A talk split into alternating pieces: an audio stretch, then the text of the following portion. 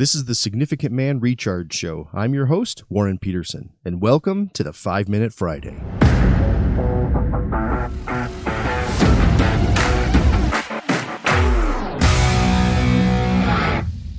So, first, I have to start this today by noting that as of right now, when this episode goes live, there has not yet been an official ruling related to abortion or Roe versus Wade by the Supreme Court, only a leaked draft of the ruling. Now, the leaked draft seems to have been confirmed, but as of right now, there is no official decision. All right, so on my social media feed, I shared a pretty simple sentiment, and it was that all human life is precious and all human life is sacred.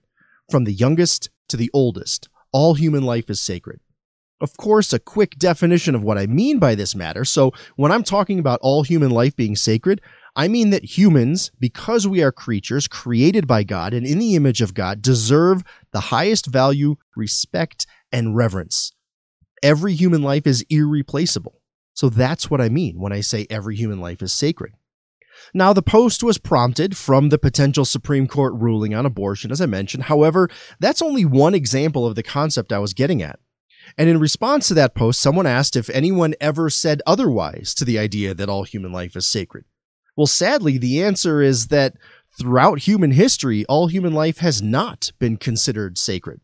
From the Atlantic slave trade to literal human sacrifice to spectators watching gladiators kill each other for entertainment to cannibalism to the slavery of today and the sex trafficking of today, clearly human life has not been viewed as sacred throughout human history. And we're living in a culture right now that doesn't view all human life as sacred either. While abortion is the issue that's taking the headlines at the moment, it certainly isn't the only example of how our culture has moved to devalue human life. There's a big push around the world to make assisted suicide legal, for doctors to help patients kill themselves.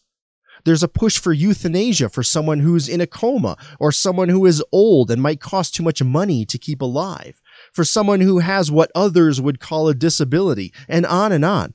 We've gone down these paths before, where groups of people were deemed subhuman. It only leads to evil. And it's has it already been so long that we think genocide and the Holocaust are simply history and that we'll never see something like that again in our world? A quick trip of news stories from around the globe today shows that's not the case. Now, related to all of this, many people haven't really studied the origin of eugenics. It goes back to Francis Galton in the late 1800s. And the idea was to build an improved human race through encouraging healthy, capable people of above average intelligence of having more children. And we saw how the Nazis took this idea in the 1900s, but people don't often realize how that idea took hold in the United States as well. President Teddy Roosevelt said that the failure of couples who are of Anglo Saxon heritage to have large families would lead to the suicide of their own race. Now, people who like Teddy don't often focus on those parts. And then in the 1920s, there was the creation of the American Eugenics Society. And one of the founding members there, or one of the early members anyway, was Margaret Sanger, the founder of Planned Parenthood. The American Eugenics Society, it sponsored events around the country. And one of the things it did was it showed proof of the draining economic costs in caring for what they deemed mentally ill children. So the idea that we should decide who lives or dies based on economics, it's hardly new. But if the decision is economic, clearly the life isn't sacred. It's just a line item on a balance sheet. And another challenge to every individual life being sacred is that, well, sometimes we just need to make difficult decisions for the greater good. And there's actually an old philosophy question that has been debated for many years related to this challenge. It goes something like this Imagine a runaway boxcar heading towards five people who cannot escape its path. Now imagine you have the singular power to reroute that boxcar to a different track where there's only one person who can't escape its path. What would you do? It's a good philosophy question, and usually around 90% of the respondents say they'll switch tracks to the one that causes less harm. But while it's a good question, it's not an apples to apples comparison when it comes to the sanctity of every human life and the intentional killing of another human being. It'd be more accurate in this context to ask the question like this instead You're the one steering a boxcar. On one track is a single innocent person who might be a burden to you for a whole host of reasons and who cannot escape. And on a second track, there's no one there. So what do you do? In this case, it's just entirely up to you if you kill the one person or you kill none. The greater good is just yourself and what you want to do. Either you'll consider that human life sacred and deserving of life, or you won't.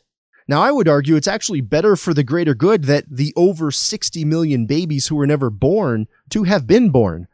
Who knows what medical breakthroughs, new inventions, amazing art, and other advances for humanity we've missed out on. The fact is that God created human life. And from the youngest fetus to the oldest person on the planet, every human life is absolutely a sacred gift from God. Hey, before you go, please be sure to subscribe to the show and rate the show as well. Five stars is, of course, the desired number of stars, and your, your ratings, they really help other people find the show, so I do appreciate it. And please head over to significantman.com and subscribe to our newsletter, Intel. I write a short article every Monday delivered straight to your inbox for free. All right. Have a good week and enjoy the next show, guys.